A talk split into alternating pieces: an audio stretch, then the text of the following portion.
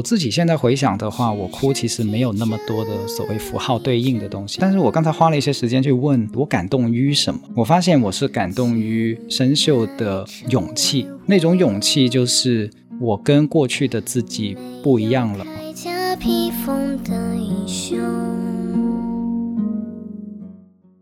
好，欢迎收听新的一期什么电台，我是西多老师，我是大老师。大家在这个时候听到我们这个节目上，这个熟悉的组合呢，又会带来一个这个熟悉的嘉宾啊，来梁毅老师 Q 一下自己啊。Hello，大家好，我是梁毅，我又来做客了，欢迎梁毅老师。欢迎梁毅老师啊，对对对。那既然梁毅老师来了，大家也猜到还在这个春节档的时间内嘛，我们肯定要聊一部这个跟心理学相关的这个春节档电影了。那大家应该也就听得出来啊，这就是《深海》。我们之前一直都很关心，然后也很期待，但是在上映之后呢，有一点点争议的。这么一部动画片，何止是一点点争议，简直是太有争议了。春节档哪一个没有争议？没错，说的漂亮。对，但是我们今天就好好聊一下这个心理学的争议啊。那在正式节目开始之前呢，还是希望各位听友来加我们的微信公众号 S M F M 二零一六 S M F M 二零一六。对，没错。然后加了我们这个微信公众号呢，就可以有机会进入我们的粉丝群了。除此之外呢，如果大家喜欢我们的节目，也欢迎大家多多在评论区留言互动。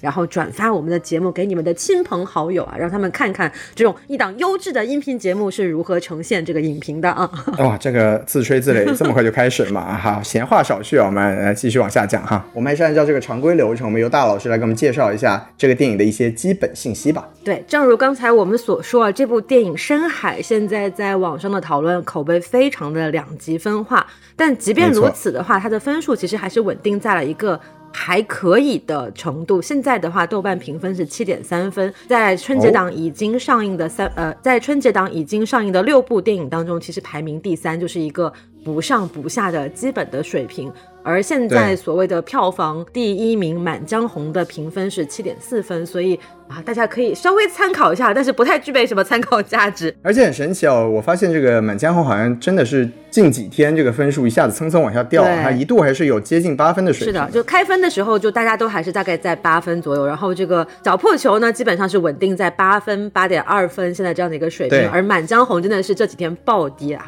当然也跟这个。互联网的口水大战有关，这个我们在这档节目里就我们就不评论，大家可以去听上一期啊，小宋老师和孔老师的《满江红》。没错，对。然后我们回来聊聊《深海》，就是至于为什么这部电影会两极分化，主要还是因为国产动画电影的一个老生常谈的问题，就是故事和画面的互相的矛盾。那么这个问题我们在后面也会详细展开跟大家再讨论一下。没错。然后我们再来聊一下票房好了，这部电影呢现在上映十一十二天了，然后票房。才五点四亿多一点点，基本上作为一个制作了七年才上映的电影来讲啊，基本上已经没有什么希望能够回本了。这个呃，田小鹏导演在各个地方路演的时候也已经都表达过相似的观点，我们也不对此做更多的解释和声望，还是希望大家有机会除了互联网上的讨论之外，还是买张电影票走到电影院里面去来看一看这部电影。哎，大老师，您开始帮他宣传了吗？哎，你看，我已经开始夹带私货了，已经把我自己的这个 小心思哎暴露出来了。哎，比较有意思的一个参照啊，是这个，我们都知道，其实这这次春节档是不止一部动画片，然后另一部这个。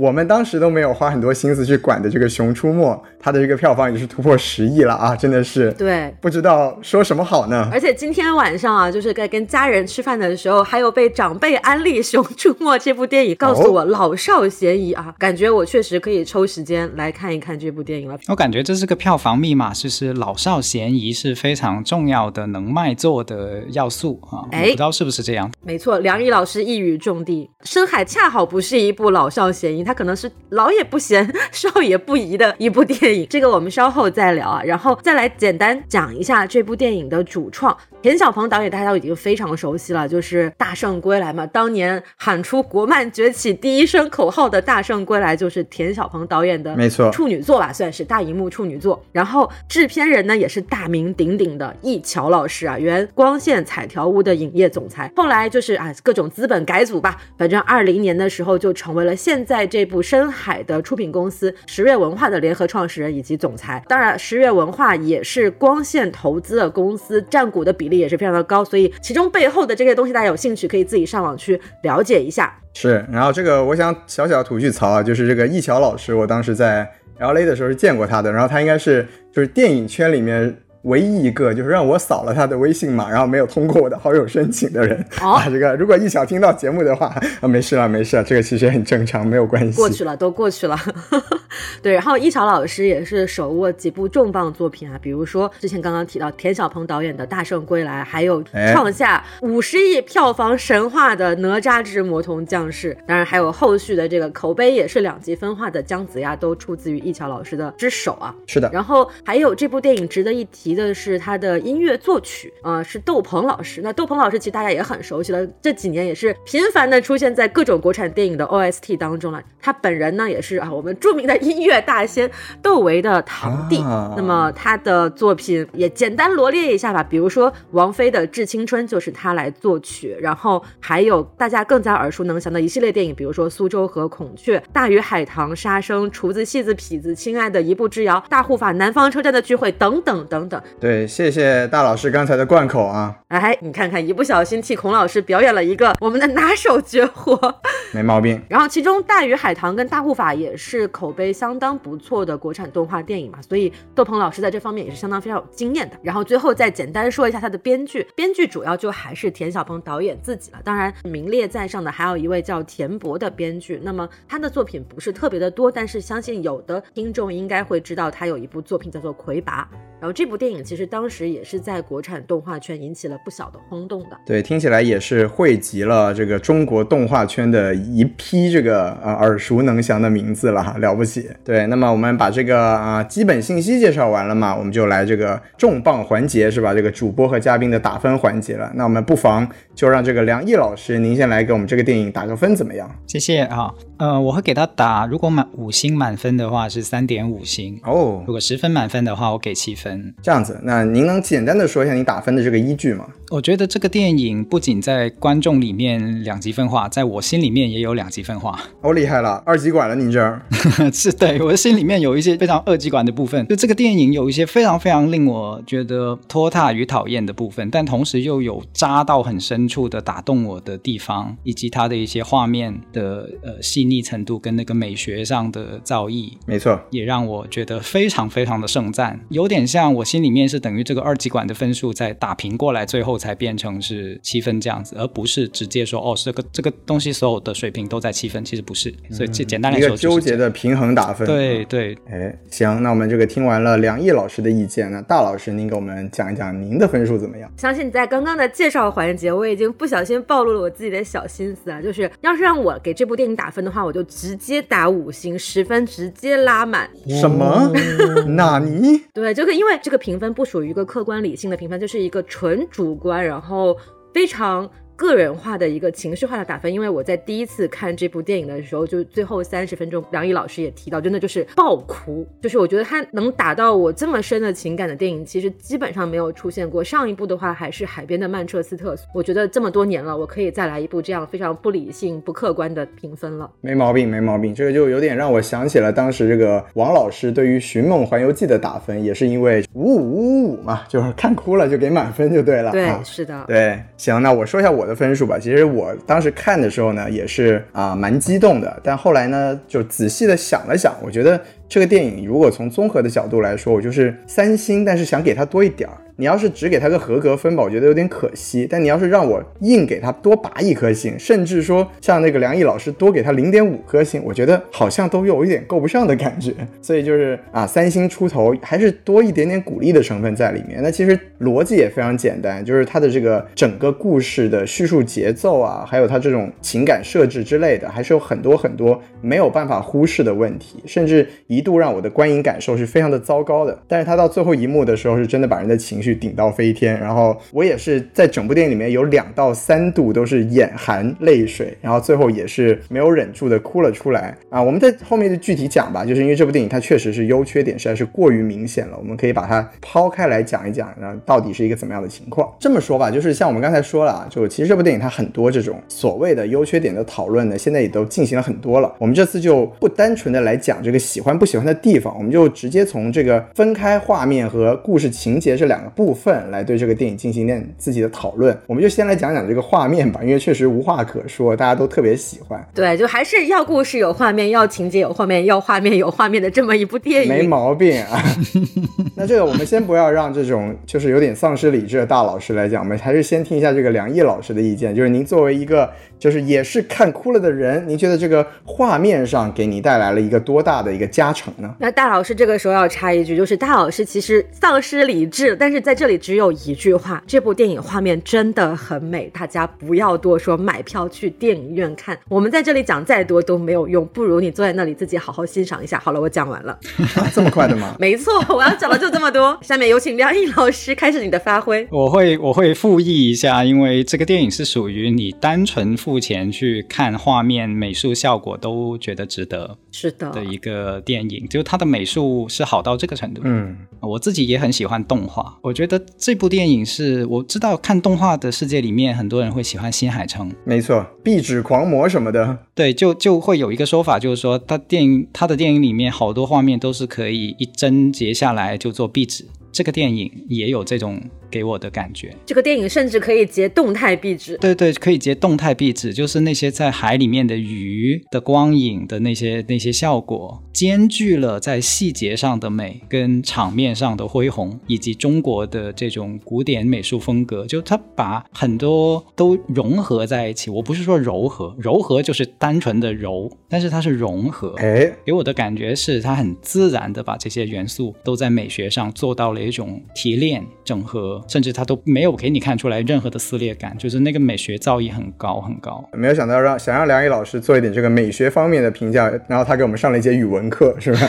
这个对，那两位老师的这个评价都大家都听得出来是非常非常的高。那这里我就要唱唱反调了，是吧？就当然。这个电影它最大的卖点无疑是它这个水墨三 D 风格，对，粒子水墨，对，非常非常的好。然后大家也可以自行去看一些资料了，我们也就不多说了。就是这种水墨的风格，首先以前没有这样的技术和风格，然后他们是做了很多时间的摸索，再加上这个水墨和三 D 的结合，他们到最后用这种非常多的粒子来形成这种既立体又写意的风格，这确实在以前的。不管是中国还是外国的电影都没有见过，这一点是毋庸置疑，是非常了不起、非常棒的。而且我看在他们的这个制作纪录片当中有介绍到，他们就是为了体现出这种粒子的不规则感。其中基本上每一个粒子它的面都是不一样，它不是说我把一个模型建好，然后我去复制粘贴，而是说基本上每个粒子有不同的折射，这样子的光打上去之后，才能出现出我们在电影院看到那样五彩斑斓的折射反射的效果。而且他们为了堆积那种实物的厚重感，不是薄薄一层贴上去的画面，整个团队做了二十亿加的这么多的例子，所以可以想见这个。动画的运算量跟渲染量有多么的巨大？对，二十亿是什么概念？就是全世界三分之一的人口都帮他们扛了一个例子啊！这个啊，什么乱七八糟的？继续说啊，就当然就刚才我也说过，就是我是几度有这个眼含热泪的感觉。然后第一次就是在他出这个。片头片名的时候，就是当这个生锈第一次掉入海中，然后第一次出现这个水墨三 D 风格的整个背景的时候，我当时就整个人就被洗涤了，就是啊，圣光，这个世界上怎么会有对，怎么会有这样子的画面，就让我完全进入了他的这个世界和语境，甚至是情绪。然后那个时候没想到，就是第一个很久的巅峰，就是你在那个巅峰过了之后，会要忍受很长时间的这个不能说是无趣，甚至说是疲惫啊。我们要回来讲的话，这部电影它其实是有两种主要的风格，一种是我们刚才说的这种水墨三 D 风格，然后另一种就是我们更熟悉的好莱坞、迪士尼、皮克斯的那种 CG 的这个风格。那首先呢，就是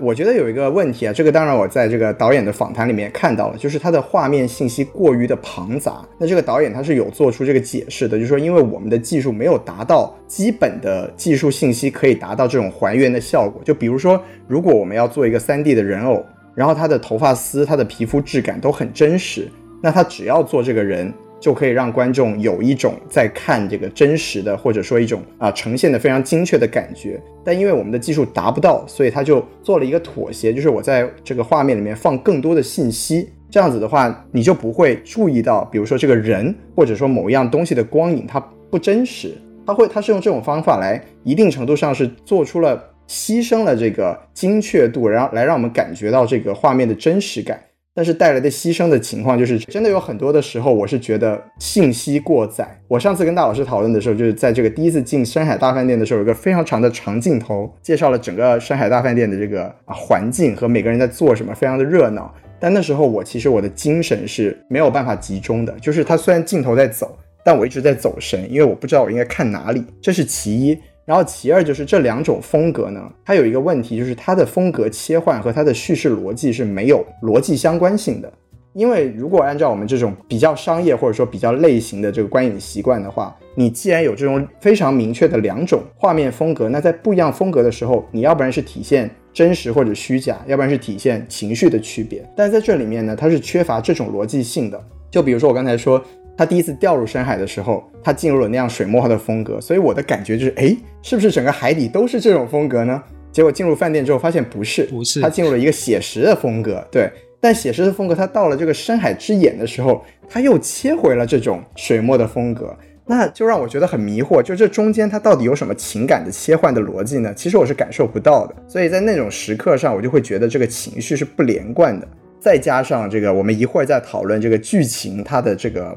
啊逻辑不够明确的问题。那这种这两方面一起夹杂起来呢，其实中间很长一段时间，我的思维和情感都是断裂的，就是我没有办法进入到他想要让我进入的那个影片情情绪当中去。所以为什么我说是这个画面，它是给我带来了疲惫感，就是导演在表达，或者说他在。自己的这种风格的定性上，它还是缺乏一个整体的逻辑感，所以就给我们这些观众们带来的感受并不是那么的美好。我觉得非常非常非常欣赏刚才西多的这个解说，因为他基本上说明白了我自己感性上觉得确实有断裂的部分，哎，但是我理性上不知道为什么。他他解释清楚了，这个画面确实是有两种风格，没错，但是两种风格其实是有有冲突在里面或者有断裂在里面的，他他讲清楚了，所以我一听哇，原来是这样，很棒啊！继续给回大老师，嗯，作为深海脑残粉，我要来反驳一下两位老师，就是。我其实，在一开始的时候，我是同意西多老师说的这个很多。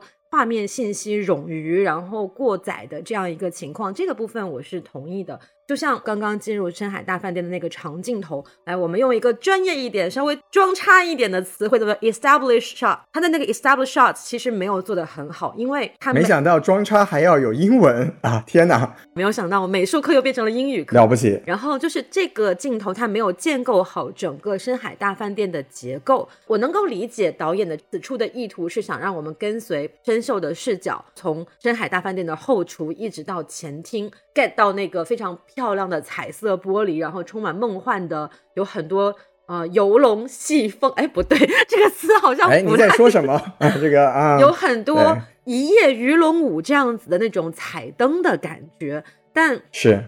就炫技的成分确实大于叙事的成分了这一点我是同意的。对，赶紧开始反驳吧。但是我不同意的地方在于两种画面风格的断裂和不连接，其实可以很明显的能够感觉到。就抛开片头的 credits 这个部分我不谈，我觉得那个部分纯粹是为了给你提前展示一下，我们拥有这样很牛逼的技术，我们拥有这样很牛逼的画面，你敬请期待。我觉得那个部分其实跟。整个电影的叙事关系不是特别大，也没有必要因为那个部分让你出现了热泪盈眶的画面，而后面八十分钟没有去批评它。反过来讲，就是进入到正文叙事的部分，其实所谓的皮克斯、迪士尼 CG 风格，可能还是在深秀一个偏梦境的。我不知道梁毅老师啊，我这样解释合不合适？就是偏梦境的浅层的一个层面，而进入到所谓的粒子水墨风格之后，可能。就因为也是快抵达深海之眼之后，我们才看到了这样的粒子水墨风格。对，那可能是真的进入到它更深层次内心的状态之后，才能够看到的画面。我觉得它其实是有内在的逻辑跟联系的，它不完全是断裂，它可能故事情节呈现的不够好，但它其实内在是有情节和情绪的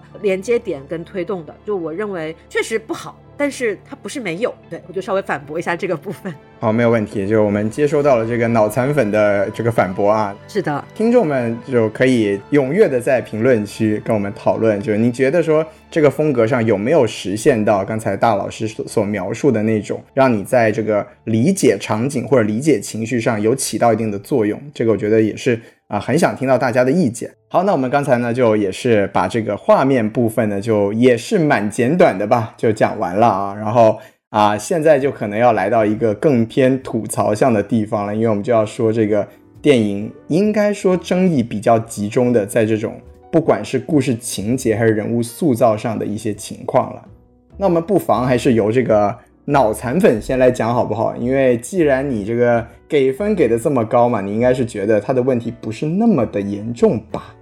啊，当然不是，就是作为一个非理性的评分，问题严重，我的理性那一面也是知道的，但是我选择忽略了啊，选择不管它啊，就选择不管它，我就是要给五颗星，怎么地吧？没毛病，因为我其实这部电影我是看了两遍的，第一遍看的时候呢，由于跑错了电影院，非常不幸的错过了前三十分钟。我觉得现在反过来想的话，可能错过前三十分钟的电影对我来讲反而是一种幸运，因为前三十分钟甚至可以说前八十分钟的剧情。都带有一种纯粹的铺垫跟冗余的感觉，是因为它很多的内容是在有一些无厘头的纯搞笑，然后跟整个后面的主线剧情以及后三十分钟的情感堆积几乎没有太大联系的一些细节的呈现。没错，所以当我缺失了前三十分钟这种大家眼中可能无聊且没有意义的部分的时候，我自己的脑补反而能够让它的故事情节更加的连续和连贯、紧凑一些。是的，而且就很巧的是，我觉得观影环境确实还挺重要的。尤其是我在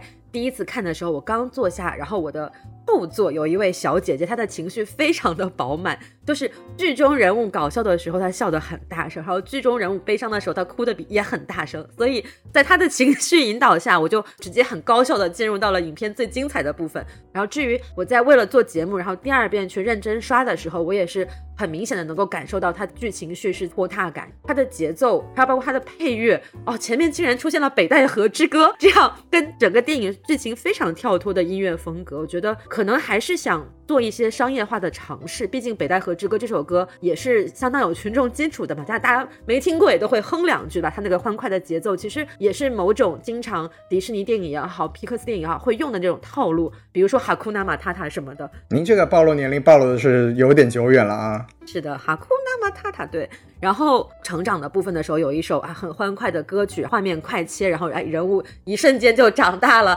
这个就是好莱坞和惯用的一些套路。但其实放在《深海》这部电影当中，会显得有点突兀和不恰当，因为就这一点上，他的情绪和后面三十分钟所要呈现的这种人物的状态是割裂的。哎，是你看这个脑残粉就了不起嘛，他一下就已经给出了这个电影的一个解决方案，是不是？你就把前面删掉三十分钟，这电影一下子就好看了起来啊！没错，对，那就我我我简单说一点嘛，因为其实大老师跟我讲的内容应该是差不多的，就是我自己的感觉就是在那个进片名之后很长一段时间，《山海大饭店》的基本上所有的故事都跟他后面的情绪没有这个逻辑关系，只有一点对照关系，就是你最后会发现他。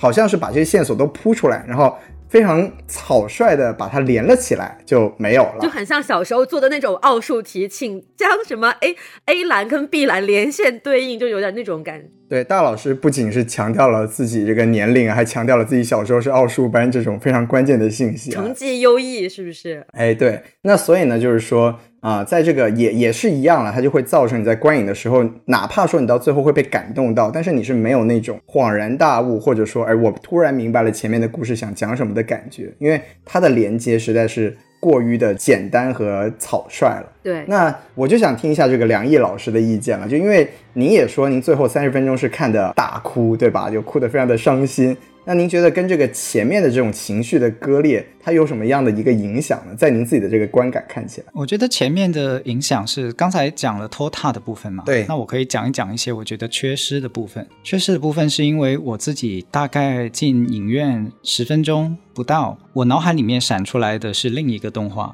千与千寻》。是，其实这也是很多人在讨论。嗯，我没有看网上的评论，但是我是纯粹在电影院里面坐了五分钟，我就开始出来《千与千寻》，实在是太多的对应关系了。这个里面我不说抄袭，因为呃，文学叙事人类的情感世界太多的共通，这不是抄的关系，本来主题就不同。对，但是在这些结构里面，跟《千与千寻》的对比，有的时候我们就能感觉得到什么地方是顺畅的。那什么地方是突兀的？什么是地方是是足够的？有什么地方又是可能缺失的？比如举个很简单的例子，在这个电影里面，一些配角几乎是连工具人都算不上，就是有一种很骗人、对纸片人的感觉，很弱很弱。就像那个《深海大饭店》里面的，除了南河以外的其他那些角色，那头海象、老金。包括那个后厨的阿姨花妈妈是啊，花妈妈，我连我连名字都几乎不记得，对吧？那那些小海獭，我只知道它叫小海獭，都没有名字。糖豆儿，糖豆儿，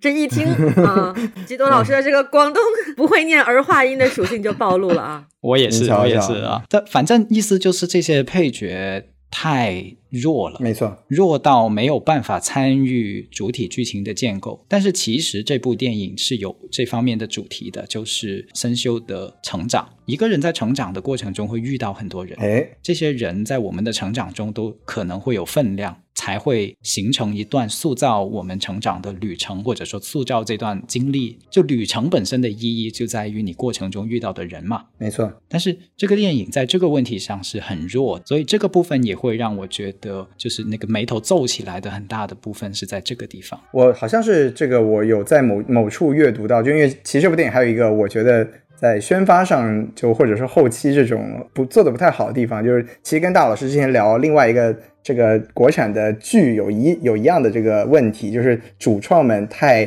乐于出来做一些自己对这个电影的解释，那就让这个观众丧失了一些自己解读的空间。那其实就比如说这个老金这个角色，他在现实中对应的是这个有点缺位的父亲嘛。然后这个当时我记得我看到的解读就是说，其实这里面的像老金也好，或者花妈妈也好，他都有这个生锈在意识中对现实人物的一种期待。就比如说老金是个刀子嘴豆腐心啦，然后花妈妈是会默默的关心他了。就是他虽然在现实中没有得到父亲和养母的足够的关爱，但是他在这个心理世界里面给他补给他们补充了一个这样子的啊这个素质吧，或者说这样子一个形象。但还是一样的问题了，就是因为他们太过于纸片了，所以你根本就没有办法用这个情绪或者剧情逻辑把它跟所谓的这个深海大饭店的故事给连接起来，所以就显得虽然有主创们有这样的想法，但是无疑在实践上是没有达成他们想要的目的的。嗯，是的，就比如说，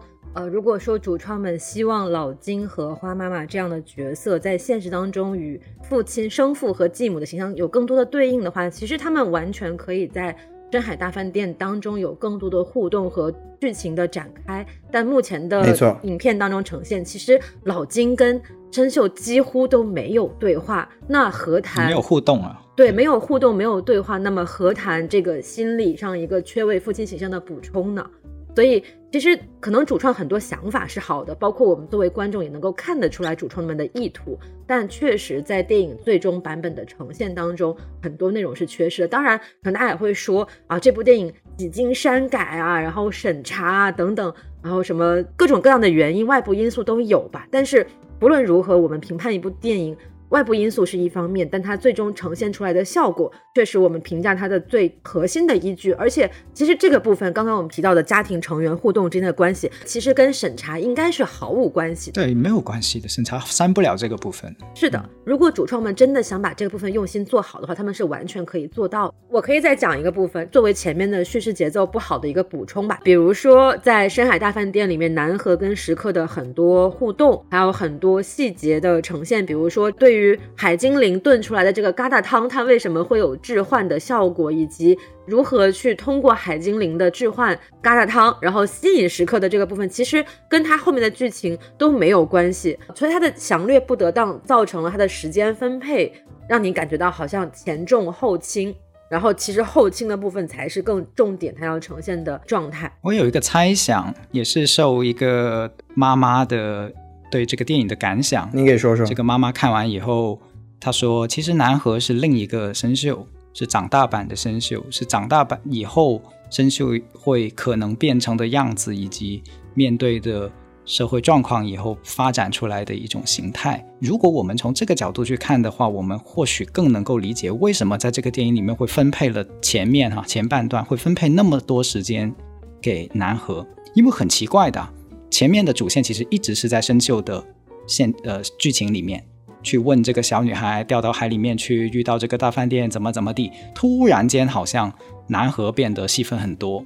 那我从这个妈妈的想法里面，我有 get 到，或许这个电影是有比我们想象中更大的野心的，就是他想把人的成长，就是现在的你、未来的你，就也有很多的底底层的针线，想把它穿起来。就是一一部大型心理剧，你可以理解成，但是好像最后他收这些线条，或者说这没整合起来，于是观众看到的就变成了冗余，就是所有的冗余它本来是有作用的，但是它现在收不拢，这是非常可惜的。对，你看梁毅老师就已经很顺滑的把这个话题从。剧情的节奏上已经带到了这个人物的塑造上，是吧？那大老师，您可以先介绍一下，因为这个几个人物的取名，包括这个船啊，它好像都是有一些背后深意的。哎，是的，这个很很荣幸能够跟田导田小鹏导演有共同的爱好啊，就是看星星，就是相信可能就稍微有熟悉一点点这个星座啊，然后天文知识的朋友也能够看得出来，生锈这个名字实在是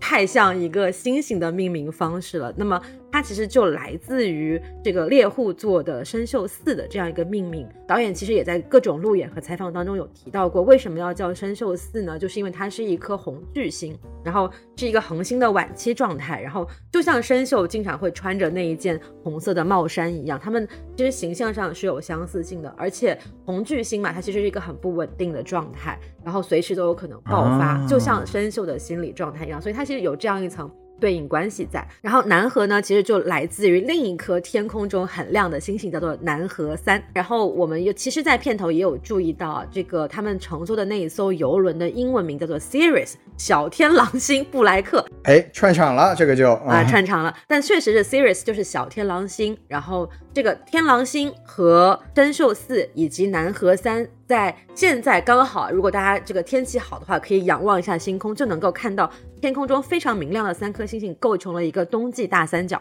有夜空中最亮的星什么的。哎，没错。所以说，这个田田导也有说到嘛，他很喜欢看星星，然后经常在冬天的时候也都会去拍这个冬季大三角。所以说，他就干脆把这个非常稳固的且明亮的，能够在夜空中照亮人们前行的路的星星，作为了他的主角的名字啊。就田导估计也是蛮喜欢看琼瑶的，喜欢什么看星星、看月亮、聊聊人生哲学之类有的没的啊。对，可能也喜欢听逃跑计划吧，因为逃跑虽然可耻，但有用啊。没毛病。对，那其实。啊，这个我我想问一下梁毅老师的，就是其实这个生锈这个角色是蛮有意思的嘛，就是啊，我们在之前讨论的时候，您也说过，他其实是身上有一点蛮典型的中国家庭的成长的孩子的一些特性，包括这个重组家庭。就您讲一讲，您觉得在这个角色的塑造上，这个电影里面有一些让您觉得会啊有所感触的地方吗？我最感触的是，生锈非常符合我们现在说很多很多的中国女孩子、孩子，尤其是女孩子，一辈子都想获得妈妈的认可、接纳，以及跟妈妈的关系的这种追寻的关系，但是一直一直可能没有得到充分的爱，或者没有得到充足的关怀。这部剧是把这个推得非常极端，当然就直接变成了抛弃，没错，你妈不要你了这样的一句话。哇，这句话是多少？就像把刀子扎进多少人的心里面。最害怕、最恐惧，对于中国人或者说对于中国的孩子，最尤其是中国的女孩子来说，就是你妈不要你了。这句话好巨大的杀伤力。嗯，并且这个重组家庭里面对这个孩子的忽视，就是说我说的这情感忽视是非常非常的明显。从头到尾都贯穿着大量的这种不记得生日啊，只顾着弟弟啊。然后里面又包含了一层类似于重男轻女啊等等的这些自己作为一个边缘人甚至是透明人的这种心理创伤，都体现在了生锈的经历、童年以及他的环境里面，对，构成了他的基本基本环境。哎，这个基本环境从情感的角度来讲，可以说是极其孤独、极其糟糕。那梁毅老师，我就也想问一下，就从您这个带有一点专业性视角来看，您会不会觉得他这个人设，就因为我自己会觉得他有点过满了，就是他其实把太多的元素放在了生锈这个孩子的身上，那反而会不会就是因为我们最后其实应该可以达到共识，是他想讨论的是这个抑郁症的患者的一个心理状态的问题，那他这种把。太多这种元素堆放在一个角色的身上，会不会一定程度上反而冲淡了他想要表达的那个主题呢？我们可以待会儿再展开抑郁症，因为这部戏他提了抑郁症，但是我个人观点是他还不如不提，不如把它完全的擦掉这个表现。待会儿我们可以有更多时间去讲为什么。是，但所以总的来说，我会你说他太满，我倒是感觉说，因为我们看电影，我觉得是这样子，就是我们跟着角色去理解。他到底感受是什么，而不是一上来就说哦，他环境是这样，所以他必然如此。不是的，人有很多的，有道理，人有很多的状态的，对吧？我们我们不是去给他一堆标签，然后变成一个有点像他不是为了去做心理教材而变成的一个东西，而是他是一个人。所以人在我的理解里面，我们可以透过他的一些环境去理解他，但是他自己本身是怎么想的很重要。那生锈在前期其实。没有太多的展现，所以反而是更多的我们有点像是，哎，我有点想知道这个小女孩她怎么想，然后就一路慢慢跟着她往前走的这种感觉。所以还是我反倒没有很满的感觉，反倒是我很想等等等等看这样。当然后面可能有一些部分是类似于我我没有等到，或者是等到很后面我才等到 啊。对，但其实我在这里有两个问题，就是第一，我是觉得说，虽然说可能生锈这个形象有体现到中国的一些呃孩子，尤其是呃可能头胎 啊，现在因为啊毕竟多胎开放了嘛，这个啊家三胎了嘛，对，家里的老大可能就是在有了，不管是重组家庭也好。好，还是有了，就是弟弟妹妹也好，可能会多多少少都会有这样的一种呃父母的爱会缺失的感觉，这是一方面。然后另一方面就是，其实我觉得影片当中呈现出来的给我的感受是，其实父母呃除了生母确实离开了之外，这个生父和继母其实没有说特别的忽视他。虽然说啊，镜头给的很明显，什么一家人坐巴士去游轮呐，三个人在前排，他自己一个人在后排。然后不记得他的生日，只记得弟弟上学的日子等等，这个是很明显摆在面上让你看，就是说啊，他们的家庭是有问题的。但是其实你在看后面的一些闪回镜头的时候，比如说他心情不好，呃，一开始妈妈在的时候，爸爸也是会拍一些很温馨的小视频啊。然后这个深秀心里有出现一些老师建议去看心理医生的情况的时候，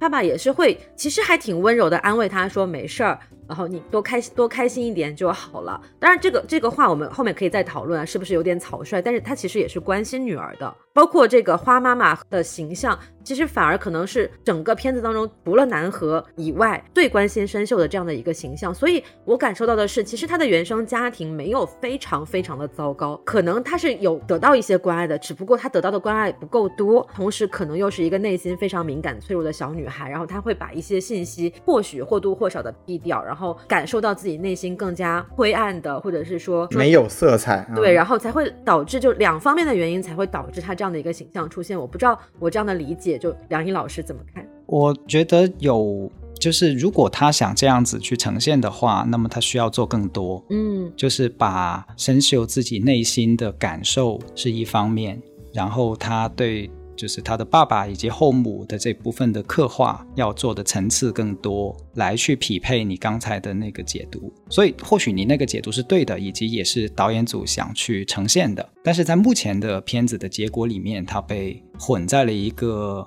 我没有办法去这样解读的的状态里面。影片信息给的还是不够多，给的给的不够多，对，就不清晰。它未必是分量不够多，但是那个关联性没有让你觉得哦，这样子，这样子，这样子。可能还是更多的是靠观众自己的脑补跟对我只能脑补啊，隐晦啊，帮他帮他帮他圆过去啊，甚至是这样子。对，回过头来也回应刚才就是最开始的时候说，到底是不是老少咸宜嘛？这个 电影就变成了老少不宜。所以对对对，在刚才这个结结构或者说这个点上面，可能它带来的困难就是，你作为家长，很多家长真的带着孩子去看的，嗯，然后这个车祸现场。怎么跟孩子解释？哎呀，不是的啦，我们不会不要你的，就他只能讲这句话。然后孩子就越看越困惑，真真真的吗？可是可是这样 就有很多可是，所以这个电影里面，我觉得这不纯粹是说呃车祸现场，而是说在构建一个作品的时候，尤其是跟家庭关系这么高度相关的作品的时候，我们只是站在作者或者说导演想去表达的角度看，还是我们也把观影的家长。的心情跟孩子的看的角度也考虑进去。其实这个里面不一定是妥协，也不叫做不够尖锐，而相反，你可以怎么样的设计？其实是个很好的课题，就是你怎么样讲这个故事，孩子看完不是合家欢，他有深度的理解，多一点的理解谅解；家长看完也有多一点的理解谅解，并且跟孩子有可以讨论。现在是变得。没法讨论，只能安抚，因为两者之间没有对话嘛，就是包括他想探讨的这种家庭关系里面，其实不管是在现实世界还是在曾寿的梦境世界里面，呃，两组人物关系都没有直接的对话。其实这也是我的刚刚想提的第二个问题，就是说，可能这部影片虽然说。呃，是以生锈的视角切入，然后整个主人，呃，整个故事情节也是以他的这个行为来推动。但是其实我们在当中看到生锈的很多选择都是被动发出的，我们基本上看不到，除了最后三十分钟很顶的那一幕是他主动我要冲破这个屏障之外，我们看不到他的内心的声音，我们不知道他。对于这个东西究竟是怎么想，他只是很执念的说我要找妈妈。我们也不知道为什么他要找妈妈，然后也不知道他对妈妈到底是一种什么样的情感，也不知道他对这个家庭到底是什么样的一个情感。感觉所有的他的生锈的内心声音都是很模糊的。然后对比一个。其实也是今天晚上刚好跟朋友聊天聊到，就对比一个相似的，然后迪士尼是迪士尼的影片吧，对比一个相似的影片《心灵奇旅》，哎，皮克斯嘛，嗯，对，皮克斯的电影同样也是探讨一些可能跟抑郁相关，或者是说人物内心转变的，对于生活的感知相关的一部电影。其实，呃，《心灵奇旅》做的很好的地方就在于，不管。你有没有看到它那层深层次的表达？它的故事情节本身是流畅的，人物建构是完整的。即便是小朋友，可能年纪不大的小孩去看了，他也能够明白这个故事想要告诉我们的东西是什么。而这部《深海》在对于生锈的这个人物形象以及它的周边的互动的人物建构过程当中，他没有把这个内容很好的表达出来。既对于家长来说，这个东西好像跟我们的生活不太相关，但对于小孩来讲又又太看不懂，所以就老少都。没有办法，他刚好夹在了一个中间的位置，很尴尬。我想这里帮他辩护一下，就是这个电影其实会特别适合一个二十岁左右的女孩子去看。就像我一样是吧？哎，您在说什么啊？对，零零后什么的，没毛病啊。哈，这个电影刚才大老师说前面生锈没有自己的愿望，或者说看不到他的主意，看不到他的自己的想法。其实恰恰我们在心理咨询，或者说在从心理学的角度看过去，有非常非常多的孩子到了大概二十岁的时候。就呈现出的就是这种状态，就是还没有非常独立的人格，但有一点点萌芽觉醒了。嗯，就是我要我要找我自己，我要想做我自己，但同时感受到巨大的家庭的牵绊。特征就是凡事都会说不行的，我妈不会同意的；不行的，我妈不会支持的；不行的，我家里面肯定会不让我做这个，不让我做那个。就是他的主语里面有非常多的我妈、我爸、我家。他的主语非常少，是他自己，所以他呈现出来的情况就是他的主体性很弱，别人会感觉你自己怎么都没个主意，你自己是怎么想的？他他，但是这个这个主体性还在建构的过程中，还在挣扎的过程中，对他大部分的人生的时间其实是在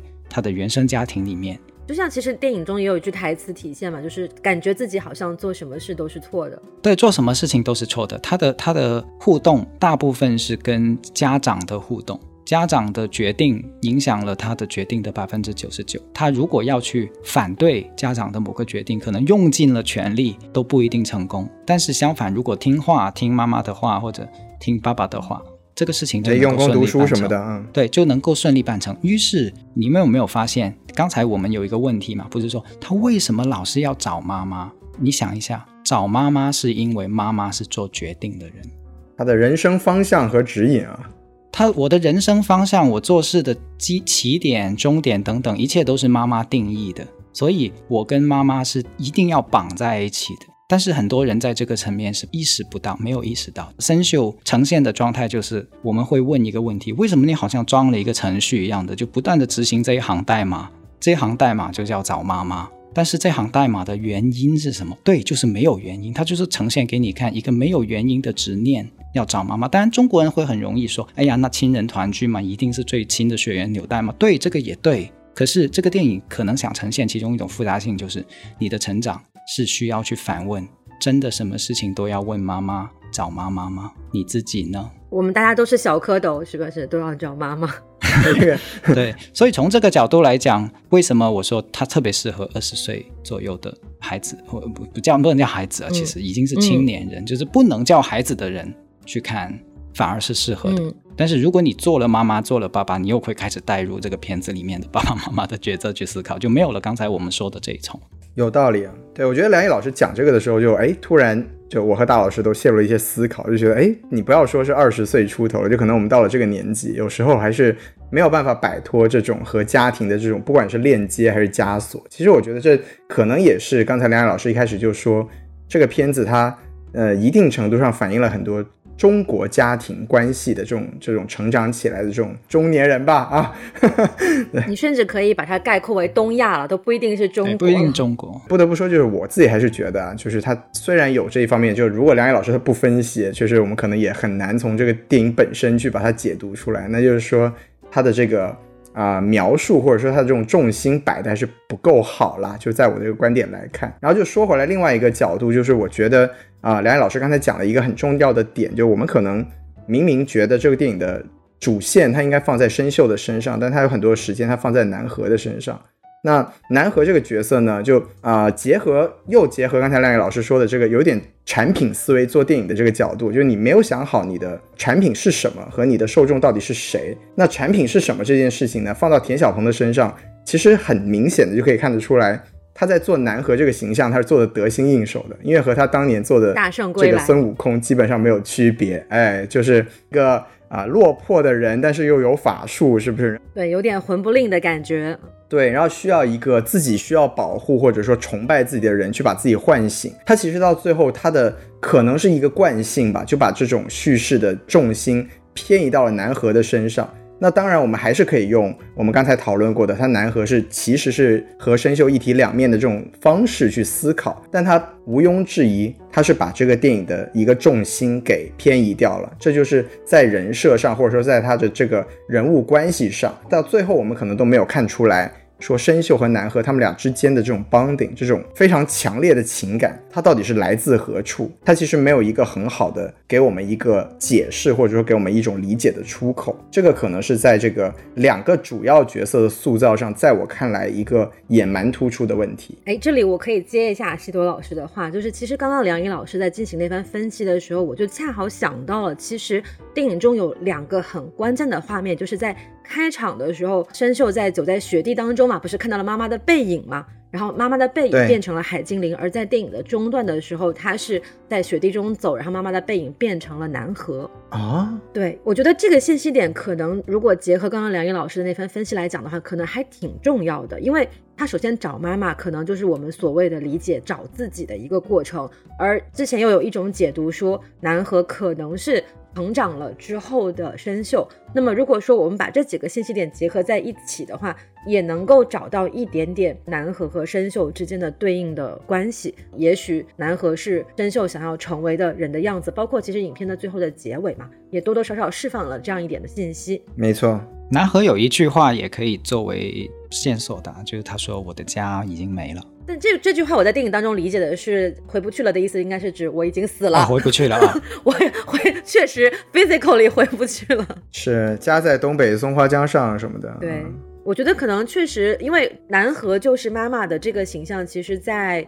影片当中给的还挺明确的，包括导演和主创团队在之后的路演采访当中，其实多多少少也有提到一点这样的意向指代。以我在看电影的时候，就有一个一句话闪到脑海里面去，就哦，一个在找妈，一个在想家，竟然还押上了韵，单押。对，那我们说到此处，就不知道两位老师对这个人设上还有没有什么就是想了解或者讨论的地方？还有一个点，或许拿可以拿出来说一说，就是小丑哦啊，这个小丑。是，就 DC 宇宙嘛，这个我们也是比较了解的。那小丑，我们之前对都有看过小丑这个电影嘛，然后它既代表一个在社会中可能底层遭受了很多不公委屈的人。同时，也也包含了一种要怎么样去面对这种呃社会压力或者说社会压迫诞生出来的另一种人格吧。它是个符号了，但是用的好不好是另外一回事哈。他用了这个符号，你们觉得他用的好吗？其实，在刚刚的梁毅老师提出这个问题之前，我都是觉得还不错的。但是刚刚 就在一秒钟之前，我突然就是觉得有一点点疑，心底泛起了一丝疑问啊，就是他说希望你之后的每一次笑都是真心的。但是啊，影片中被人传播最多，然后最定格那个大画面的那个南河的笑，却是在小丑的面孔之下的笑，所以就很难判断。如果你以小丑的形象去解读他的话，你就很难判断这个笑他到底是真心的呢，还是真心的呢？对吧？所以，呃，如果你结合带入到小丑的这个固有的。理解形象设定当中的话，反而会让你多一丝疑问，因为这个在我观影当中其实是没有出现的，就是直到刚刚梁毅老师提了小丑的这个形象，我才冒出了一点点，哎，这个笑容它到底是说你要变得能够融入社会，然后戴上小丑的面具，然后去面微笑面对生活，还是说你就呃遵从自己的内心，想笑就笑，不必过分懂事，想哭就哭，说不高兴也可以的。我前段时间看了一个论文，是讲情感劳动的。他的意思就是说，在现代社会里面有有一种对于工作者的新的要求，因为是要面对人的，就像这个电影里面服务员啊，服务员就是很经典的要面对顾客、面对食客的这个角色。于是他产生出了一种情感劳动的需要，就是你要笑。嗯，所以在这里笑其实是一个工作需要，是一个社会需社会人赚取劳动报酬的过程中，由于要面对顾客，所以产生出来的。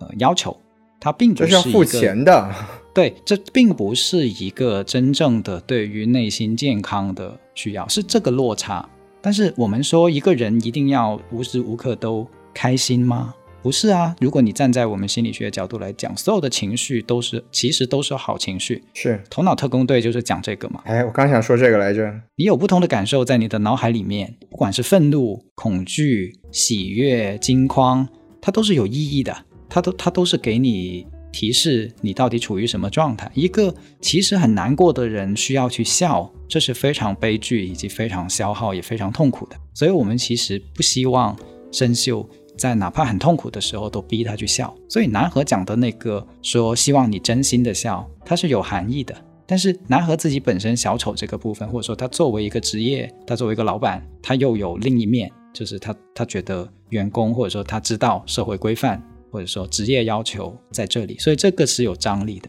嗯，对，因为南河其实也有，就是当他把生锈说，哎，我决定让你留在深海大饭店的时候，就是有也有一句台词，就是说，作为我们服务员啊，服务行业第一要义就是要笑。就其实这个也是刚刚映射到了梁怡老师所提的这种所谓情感劳动和社会人格的部分。对，其实蛮有意思的，就是我们听梁怡老师讲完之后，可能有一些我们之前没有想过的，但可可能是主创团队有意埋在角色的这个设定下面的一些东西，其实有被我们反而现在有看到。嗯，当然，对于我来说了，我自己对这个小丑的意象，我其实很单纯的，我就觉得，因为他在现实中，他就是一个现实和梦境中的映射嘛，就一个对照。那从这个最粗浅的角度上来理解，也是最简单的。但可能就是说，如果我们从梁毅老师刚才讲这个角度去多想一层的话，或许又可以多读出一些，就是导演想要表达的一些意思吧。对，但我觉得就至于是不是导演想表达的，其实也不是那么的重要。我觉得，就是观众解读的乐趣，其实就在于这里，不一定可能主创团队想到，但是我们能够看得出来。小时候大家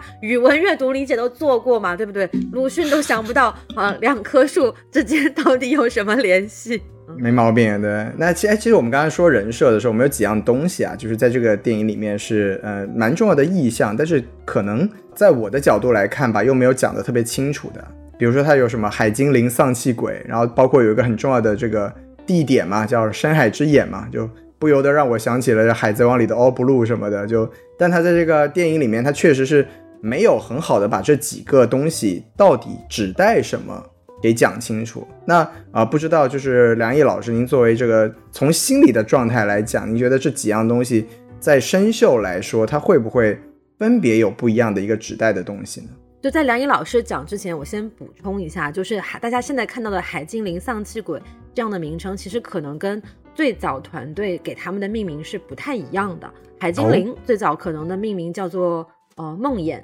然后丧气鬼那个红色的东西可能叫做红魔还是红鬼还是红什么东西，有点不太记得了啊。曼联球迷的 DNA 又动了啊！突然之间 Q 到了一些场外信息 啊，反正就是可能大概是这么个意思。然后深海之眼好像是梦魇之眼，所以原原来的取名可能会更直接的能够代表他所想要指代的意象。只不过啊，由于一些啊原因，他们改成了这样的一个看起来比较中性的，然后人畜无害的一个名。我反倒在看的时候觉得没有指代性那么强，就是你可以可以去解读，这好像成为了这个电影的一个一个谜，不能说叫通病，就是就是现象，理解全靠猜。它或许是有的，但是我自己没有那么明显的感觉得到。但是丧气鬼，我觉得是有的。哎，你说说。丧气鬼可能其中一个含义，可能大家会 get 的比较清楚啦，就是大家都觉得不吉利的东西会惹上，会倒霉的东西，敬而远之。害怕自己沾到身上的东西，就是它最表面的那个意思是这样的意思吗？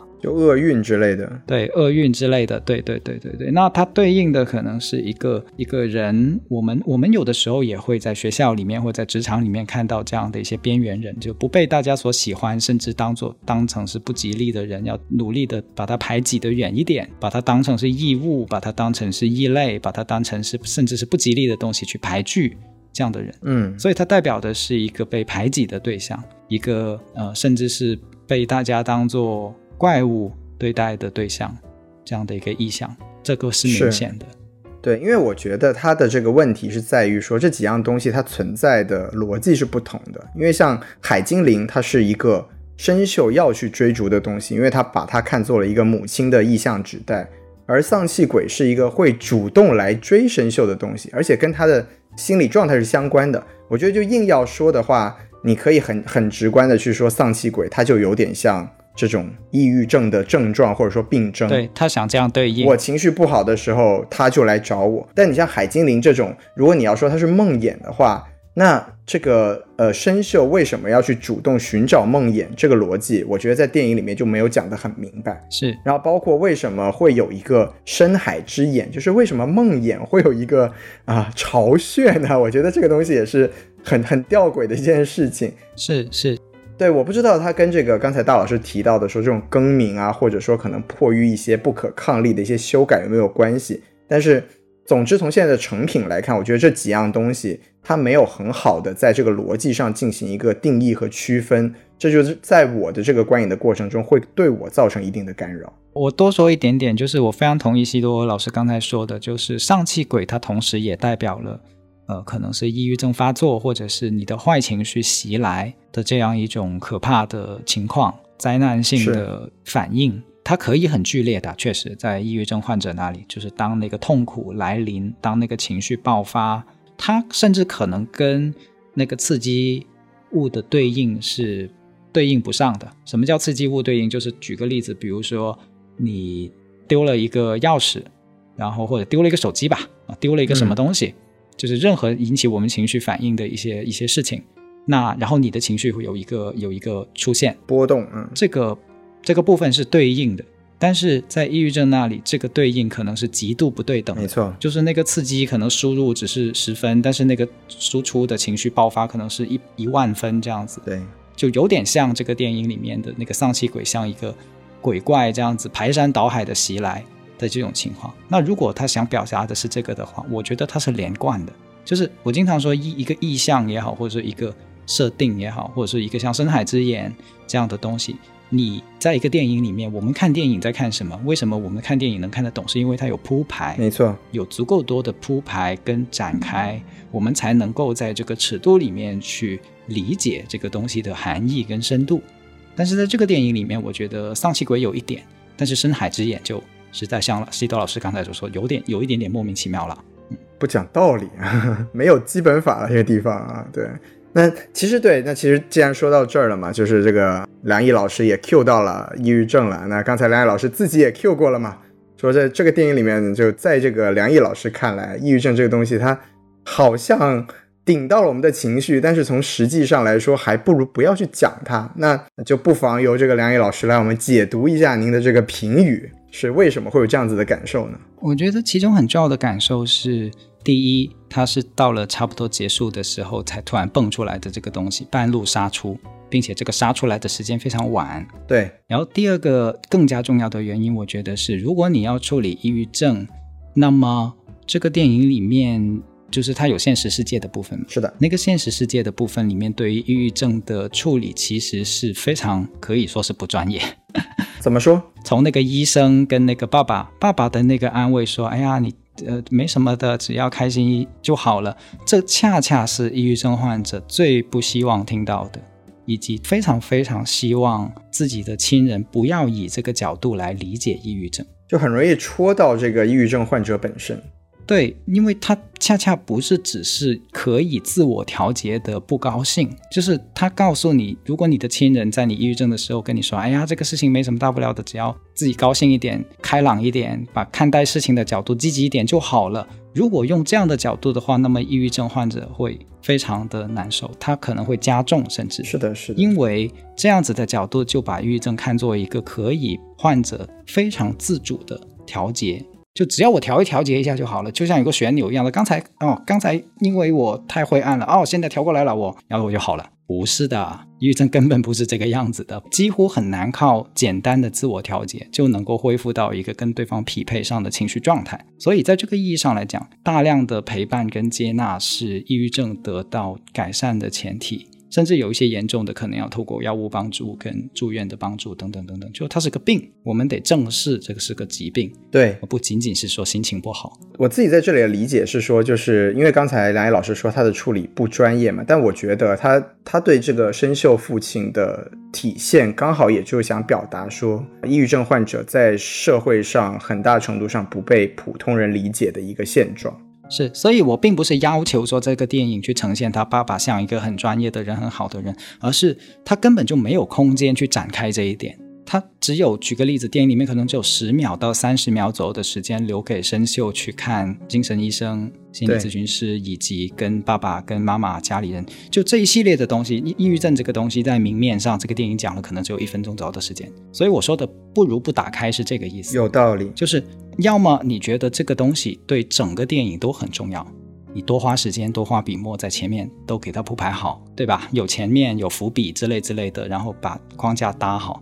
现在的感觉就是完全没有任何给抑郁症搭的框架，但又要贴这样的一下标签，然后来讲一个其实不容易解拆的议题，那我就觉得你不如不要碰。是我有点赞同，因为我站在内容主创团队的角度来说，我觉得他们想表达的是，哪怕是不是抑郁症患者，就像我们平常人一样，我们也都会遇上抑郁的状况。然后他可能是想在这种抑郁状况里面去寻找观众的共性，但是如果说他到最后他反而去很明确，但是又不足够的把抑郁症这个病症作为一个情节讲出来的话。它反而就有点超出了我刚才说那种普世的东西，它反而就变成我想讨论病人，但是又没有讲清楚，然后我想我想让所有人都能共情，但是又讲的有点过深的这么一个尴尬的局面上。是因为如果你拿掉抑郁症的话，我觉得生锈的整个经历已经很清楚了呀，不需要再加一个抑郁症才能够理解他的闷闷不乐。像就是所以我在想，你的抑郁症是在出现在这个电影里面是想是有什么用途，或者说有什么意义？它的意义是让人家觉得，哦，因为生锈是个抑郁症，所以，哦，所以他这样吼，我猜不是这样的吧？哦，不是这样用的吧？我觉得这个地方其实是有几重的矛盾。一方面就是我在 Q 一下刚刚比较遥远的一个点，就是关于父亲形象的这个塑造。就是当然，一方面来讲，确实他的这样的一句草率的应付和回答，对很可能真正的抑郁症患者会带来很大的困扰。说我其实作为家人，作为朋友，我不想听到你对我说这样一句话，我需要的是你的真正的理解和陪伴。但是可能就像我们在聊他和他的他那期节目一样，很多人是不知道。怎么样去对这样的抑郁症的家人或者朋友进行帮助的？他可能我能想到的就只是对你说一句你要开心一点。我也确实是希望你开心点，但是更多的事情我也不会做了。这个其实也是一个客观的现实。然后再回到他贴抑郁症的情况，一方面来讲，我就是说，如果他确实是他的整个情感经历已经很饱满、很丰富了，明白原因是什么，但如果他没有一个很具体的情感落点的话，第一，可能对于主创来说，他没有一个很具体的一个方向去努力；第二，我觉得这个可能也要宣发稍微背一点点锅，因为 其实，在电影当中，他并没有真的很明确的提出我就是跟抑郁症相关。那个抑郁的那个部分，应该是爸爸去学校找老师，然后老师说。啊，生锈爸爸，你还是带生锈去看看医生吧，什么什么之类的。但他没有明确的说这个东西是抑郁症啊。对对对对对，嗯，应该是这样的。我们为什么会知道它其实是跟抑郁症相关的？是微博，是所谓的热搜，是各种各样的文章解读里面提到了这样的词。但是文章解读热搜为什么会有这样的东西呢？那必然也是出自于宣发团队的通稿啦。所以我觉得可能一方面确实表达的不够足够，或者是说觉得可能想要的太多，然后导致他不上不下的尴尬。另一方面来讲，可能也是宣发团队为了打到某个点上去，他使用。了这样的一个词汇来简单的描述了这个情况，所以可能导致不够准确啊，就各方面的原因吧。我很同意大老师说的，如果不是传播团队加了码的话，这个东西可能甚至都不太会留在观众的意识里面。所以说不要层层加码。其实这也折射出电影工业或者说跟舆论互动的过程中产生的一些问题。是舆论它确实就是抓眼球。就是引起话题是传播跟舆论的一个从业者他基本的能力，这是甚至是他的本能反应。他觉得能够扣就扣题，就尽量多的给你，就是延伸出触角这样。但是他可能没有跟主创团队交流好，就是这个延伸出去是真的你们想延伸出去想碰的吗？你们真的想碰吗？哈，这个是要谈好的。所以其实我想多补半句，就是这个电影里面其实没有说他抑郁症。对，没错没错。这是两码事，抑郁跟抑郁症是两码事，所以我的感觉是，电影其实更想要表达的是，老师对于生锈的情绪低落有一个这样的解读，有担心，然后对很担心的同时又有点不理解，他其实想表达的是不理解。啊，对，只是可能宣传或者传播舆论，包括网络发酵，延伸到了抑郁症上面去，但其实电影。没有直接的说这是抑郁症，所以我们也又不要层层加码了。我们就如果 我们想做点善事，对吧？给这个电影不要给他穿凿附会，或给他不必要的麻烦。我们就回到这个电影本身自己的原点，它的原意其实就是想表达老师不太理解生锈，并且他那段其实是在说周围的人，这个社会对于一个孩子闷闷不乐的接受度很低。而我们做心理的，其实经常说一句话，就是我们不是在关注他哭，而是在关注他为什么哭。没错，我们不是在关注他低落，而是在关注他为什么低落。那个为什么比哭更重要。其实这个是一个蛮有意思的点，就是因为我们刚才说，他电影里面其实很没没有很明确的把这个点说出来，但是这反而是这个电影后来有一个蛮大的口碑争议的一个原因，就是他到最后因为有一种就是生锈的自我解救，就显得比较廉价的一个感觉，因为我们大家没有看清楚，如果我们真的把它视为一个抑郁症患者的话，就好像有一种他到最后就有点像他父亲讲的那个样子，就是你自己想通了。就好了。那所以他最后就是从梁毅老师您的角度来说，您觉得他最后所谓的就走出了自己的那个情绪吧，走出了自己抑郁的状态，您觉得他那个是合理的吗？就是他的这种整个复苏的这个过程，我感觉我们在谈这个电影的时候，可以去理解的一个部分，尝试去理解的一个部分，就是这个电影如果不是讲抑郁症，它其实在讲的是一个灾难，一个生锈跳船。然后南河作为一个卖杂志的路人，然后奋不顾身的去救他。就是这个电影里面，其实后半段的剧情里面，想给我们在现实世界层面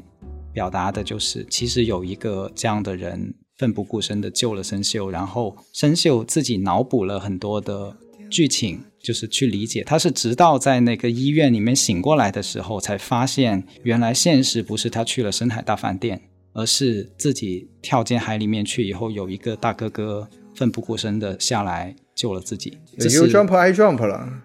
这是这是这个电影里面至少我看到想呈现给我的一个双层结构。所以，如果你从这个角度来讲的话，从心理学的角度来讲的话，这是一个关于创伤性事件的心理，就跟有点像我们上一期讲的他和他的他里面，你自己创造一个世界。来保护自己，还是解离的那个事儿。对，还是解离的那个事儿。他在醒过来之前，或者说在醒过来回想起这一段残酷的，因为其实很残酷的，一个孩子掉到海里面去，有一个大哥哥给他漂了几天，其实是个船难、灾难性的事件。那他在这个这么可怕的灾难性事件里面，这个小女孩她自己。创造出一个新的世界来保护自己的内心，这个其实蛮好理解的，非常符合我们上一次提到过的这些解离、这些自我保护 PTSD 的很多的症状。当然，电影的艺术跟好好玩的地方也在这里哈，就是它在一个合理的医学或者说精神病学、呃心理学的假设下面去创造故事跟结构，然后让大家去感受。对，就是这两个世界的关系。基本的框架，我觉得是很很妙的，然后也说得通。所以我自己说，刚才你说那个呃，生锈后来的成长，自己好了。他不是有一段我一一一直在哭的那一段，其实就是他冲破那个那层塑料膜，他要很用力、很用力的去冲破，甚至把自己的脸都刮出血了的那那一幕嘛。那我们可以问的问题是，他很用力的是什么？那个意向非常明显了，但是他要冲破的到底是什么？要去抵达的是什么？你们觉得呢？那是什么？我我正在等待梁毅老师的回答。我们在两个人在这里等答案，然后结果没有想到老师抛了一个问题出来。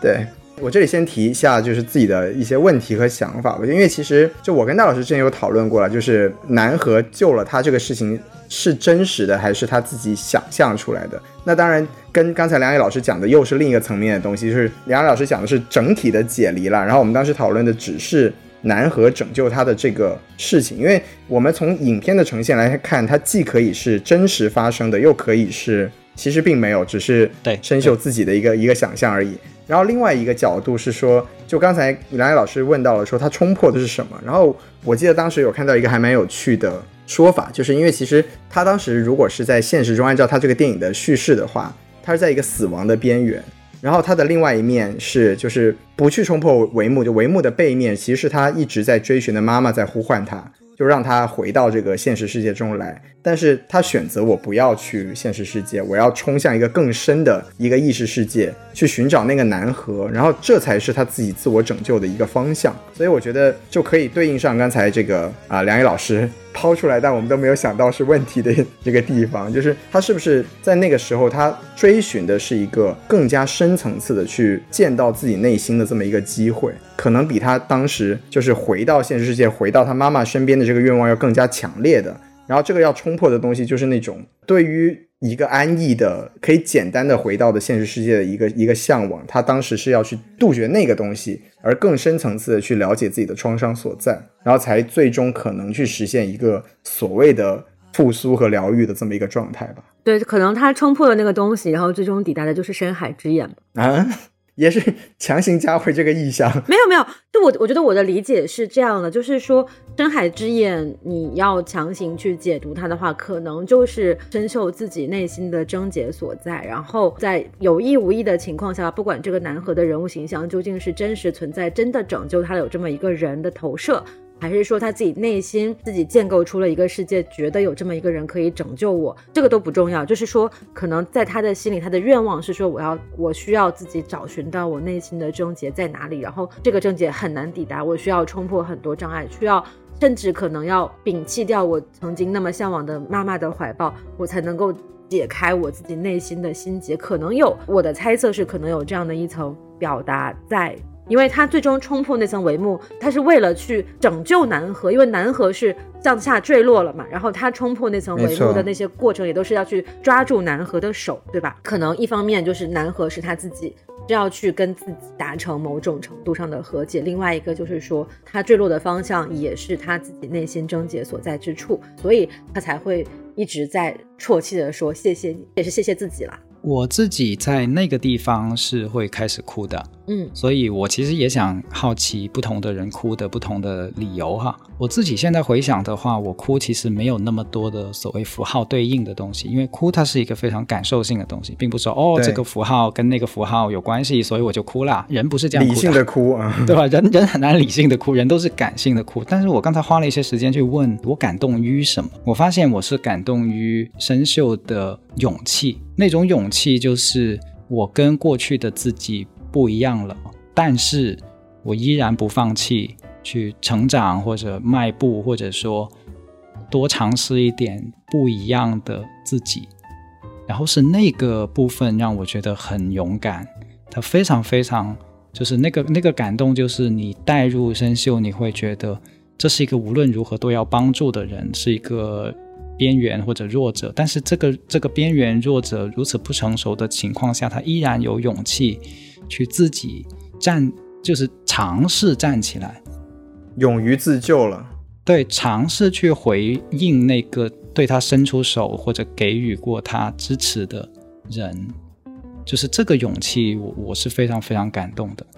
对，那那梁毅老师分享了自己的这个啊，既理性又感性的泪点啊，大老师你也可以讲一讲，就是啊，为什么？毕竟给了五星嘛，除了身后的小姐姐之外，到底是什么让你哭成了这个样子啊？对，就是我觉得首先哭这个东西，你在当下是很难一时半会儿想清楚。我们来回忆一下这一次深海的哭点。在第一遍观影的时候，可能我还没有理解那么多，就是真秀的勇气也好啊，他跟自己达成和解也好，其实还没有到那么深的程度。对我来讲，我的哭点就是觉得，如果我的身边有一个像南河这样的人，他可以陪伴我，然后可以就是能够给我带来快乐的话，真的是一件非常美好的事情。单纯的是因为这个点，觉得南河和。生锈之间人物的所谓的牵绊，让我觉得有一种非常感动的情绪，美好的东西。对，所以在那个时候我就哭了。然后，嗯，对，基本上就是对于陪伴的一种向往。对，但哎，那后来在在二刷之后的思考，就是没有一些新的感受之类的吗？在二刷的时候，因为其实已经有了很多的场外信息了嘛，那个二刷的时候在感受到的信息，可能就是跟梁怡老师刚刚提到的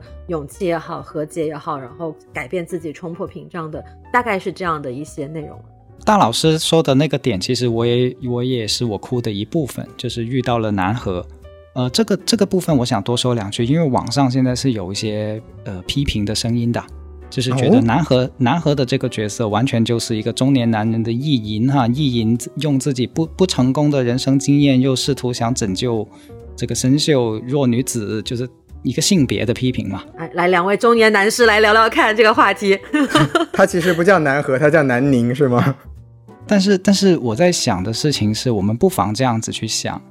你是一个呃，跟生锈可能有一点关系的人，虽然不是他的父母。举个例子，你是他的老师，你得知生锈的情绪问题非常严重，严重到甚至可能是会自杀。现在你愿意为他做什么，以及做到什么程度？就是当我们一旦带入这样的一个你要去做事情，而不是只是评论者的角度的时候，你就会发现这件事情的重量可能远超乎你的想象。你可能内心就会退缩一下，嗯，那不如我还是打个电话让他去找心理医生吧，就就就可能已经是了。但是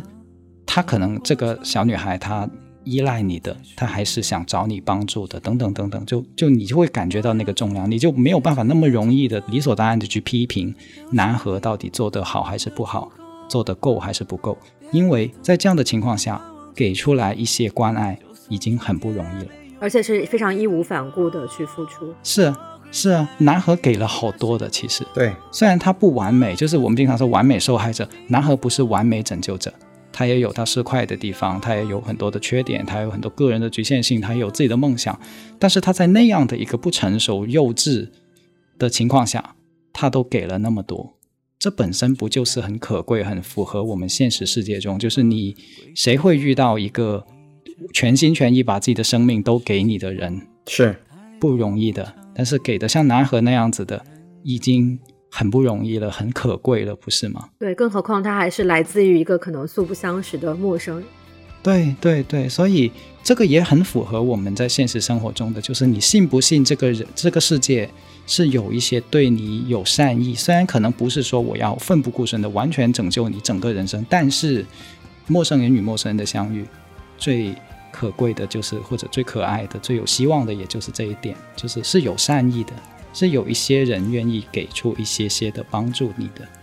无条件的，甚至是在某些时候，所以我们我们会哭是这个部分。对，那西多老师，你的哭点或者是说你你被感动的点又是什么？其实我觉得跟两位差不多了，就因为最后我们我们跳出来说一下的话，就是那那个地方它的整个工业设置是做的非常的完备的，就是不管是节奏啊、音乐啊，还有就是那种就哎还是。非常强情绪的一个输出，那它一定程度上，它也是很明显的做一个电影产品，它在刺激你，让你哭。然后他也很成功，因为他的情绪确实到位了。然后另外的话呢，我觉得就是还是刚才那个点吧，就是因为啊，我们刚才讨论过说，呃，南河对生锈的拯救到底是现实的还是想象的？到底他是真的是来自一个陌生人这无谓的付出，还是说这里面有很多就是生锈自己对于自我拯救的一个投射？但是这又说回这个主创团队的解释啊，就是他其实还是有去强调说这个世界上有这种来自陌生人的善意这个东西的。然后我觉得，对于我们这 对于我们这种也也许多少对世界上都抱有一点理想主义的人来说，这个东西它是很有点的。就而且说。我们就对我来说吧，因为为什么印象中一直觉得这个电影它是有讲抑郁症的，可能也跟我们自己本身对这个病症多一点点知识了解是有关系的。那在那个场域下，可能我会觉得说，哎，一个被抑郁症、被抑郁情绪折磨的一个人吧，然后他收获了一个来自世界的善意，然后他接收这个善意的过程，他努力去接收这个善意，然后并因此进行了自我拯救。我觉得这个过程本身就是很美好的。对，所以，我我自己会觉得说，结合刚才两位老师所讲的，就是不管是勇气也好，还是善意也好，还是一个小姑娘的自我拯救也好，再加上就是很啊工整或者说做的非常好的一些工业属性的东西，那一幕确实是啊，就催泪吧，就啊很很难，对于我们这些就感情还有点丰富的人来说，很难不被打动。西多老师还是非常狡猾的，就是啊。用非常客观的语言来表述了他的泪点，并没有向我们分享他内心个人的想法。你瞧瞧，其实内心是很很很澎湃，我有感觉非常澎湃，没错，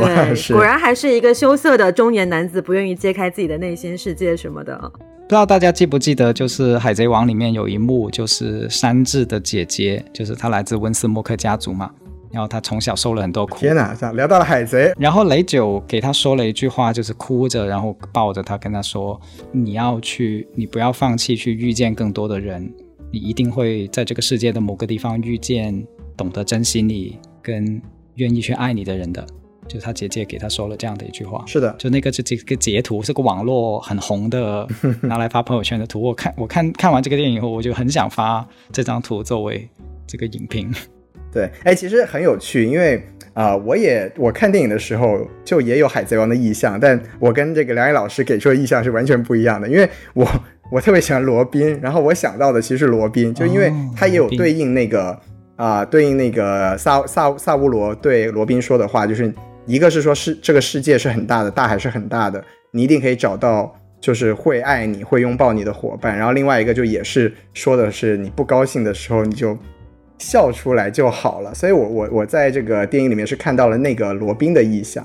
所以真的很有趣，我没有想到到最后跟梁毅老师在《海贼王》上面达到了一个对深海的共识，这啊也算是什么世界动画不分家，是不是？对对，毕竟都是都是大海的故事嘛，对不对？没毛病。深海贼王什么的，原来是这样啊！啥玩意儿？对，啥玩意儿？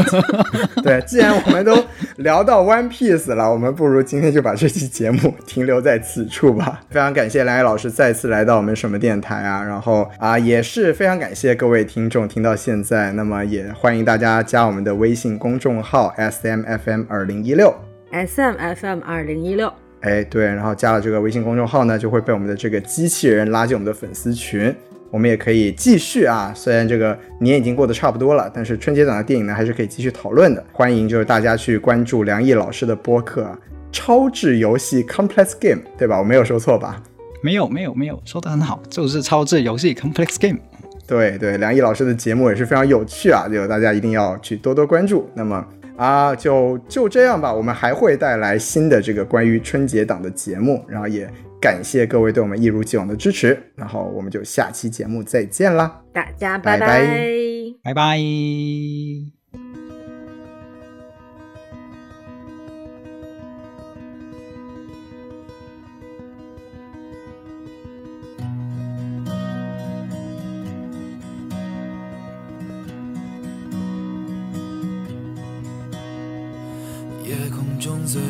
亮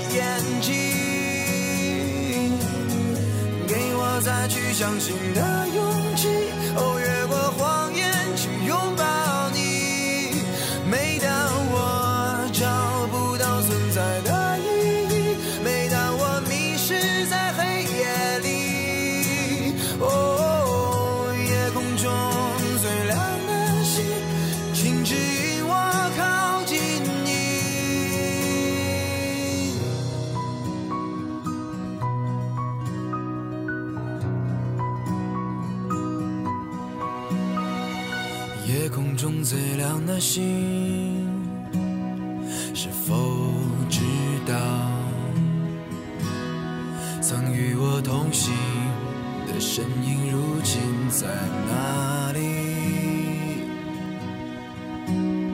哦，夜空中最亮的星。是否在意？是等太阳升起，还是意外先来临？